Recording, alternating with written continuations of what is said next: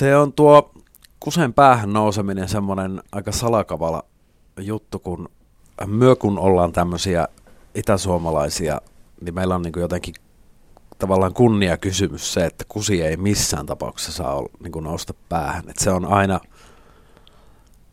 muistan, että kun Joensuussa, Joensuussa nuorena poikana asuttiin, niin silloin kun esimerkiksi neljä ruusua rupesi saamaan menestystä, niin se ei kauaa mennyt, kun rupesi kaduilla liikkua, että sillä ilkkaa langalla, että nyt on noussut kusi päähän. Että, ja kun ne, ne jututhan lähtee siitä, että ei, ei satu huomaamaan tai tervehtimään jotain kahdeksasosaa tuttua esimerkiksi, niin siitä ne jutut saattaa lähteä mistä tahansa tämmöisestä.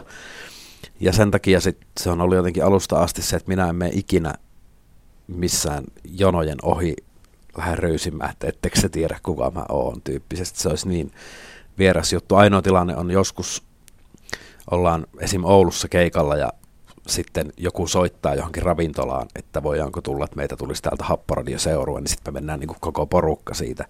Semmoisen tilaisuuden käytän tietenkin hyväkseni, koska jonottaminen on tosi ankeeta, mutta et, ei tulisi mielenkään lähteä niin itse huutelemaan portsarille, että tänne näin. Mutta se silloin kun Kaunis minä rupesi hiipi yhtäkkiä lista ykköseksi ja myi ensin kultaa ja sitten kohta pian platinaa ja meillä rupesi olla keikkapaikat täys, niin se bilettäminen rupesi lähteä sillä tavalla vähän lapasesta, että jossain kohtaa tuli vähän semmoista fiilistä, että onko tämä keikka, alkaako se olla niin kuin sivuseikkaa.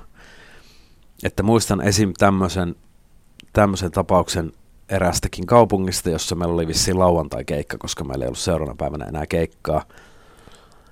Krapula jo valmiiksi pohjille, sitten dokaillaan ja keikka menee ihan ok, että siinä kohta on tietysti niin rutiinia, että siitä selvitään ja sitten sen jälkeen ruvetaan ryyppäämään sitten niinku oikein tosi, tosi urakalla. Koska se on rundi aikana toleranssi kasvaa ja se lähtee niin helposti sitten lapasesta. No kohta me ollaan jatkoilla jossain – jonkun tyypin X-luona, jossa on niin kuin joku 20 henkeä ja muistan, että mulle kannettiin joku tuopillinen juomaa eteen, jossa oli käsittääkseni puolet vodkaa ja sitten vähän jotain muuta. Ja kohta ne muut bändijäsenetkin lähti siltä ja pois ja minä jäin jotenkin ihmetyyppien kanssa sinne pyörimään ja kohta me oltiin jossain aamubaarissa ja täysin hatarat muistikuvat ja yhtäkkiä minä herään neljältä hotellihuoneesta, neljältä iltapäivällä 30 puhelua tullut kännykkää ja keikkabussi on lähtenyt takaisin Helsinkiin ja minä olen yksinäni siellä. Tämä oli Seinäjoki tämä paikka.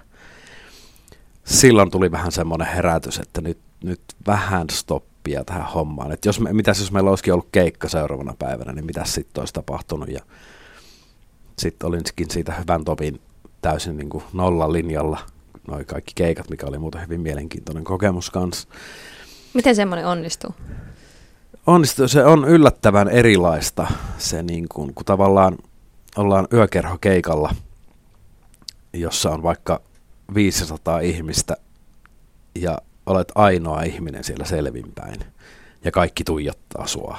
Niin se on vähän erikoinen, erikoinen hetki, mutta se oli siinä, siitä nautti tavallaan sitä keikoista vähän eri tavalla, että se oli kyllä ihan hyvä ja sen jälkeen on mennyt niin, että se on pysynyt huomattavasti paremmin lapasessa toi bilettäminen, että kyllä se jonkunnäköinen herätys oli, että eritoten se, että, että ennen keikkaa ei niin kuin, otan mielelläni otan pari lasia punaviiniä tai, tai jotakin, mutta että se ei niin kuin, että se keikka on kuitenkin se pääasia, että sit se olisi tosi typerää mennä rettelöimään tonne, kun ihmiset maksaa kalliit liput nähdäkseen meidän keikat ja sitten siellä on kuolaavia idiootteja lavalla, niin se ei siitä hyödy kukaan. Ja se on niinku edes hauskaa. Niin, kai se oli sitten jonkunnäköinen semmoinen, mikä oli pakko tehdä. Ja ajatellaan, että me oltiin kuitenkin hyvä matka yli 30-vuotiaita siinä vaiheessa, kun, kun toi se platina ja toi menestys niin kun tuli, että jos me oltaisiin oltu kaksikymppisiä, niin en uskalla ajatellakaan, mitä olisi tapahtunut. Jos oltaisiin oltu kaksikymppisiä, niin luultavasti ura olisi jo nyt siis loppunut varmaan seuraavan levyn jälkeen tai jotain, että sitten ehkä ei olisi enää jaksanut. Nyt olitte turvallisesti sen Rokki 27 toisella puolella. Niin... Joo, sit, totta. Eikö se niin että jos ei kuole 27, niin sitten tähdätään Kekkoseen, eli 86 seuraavaksi?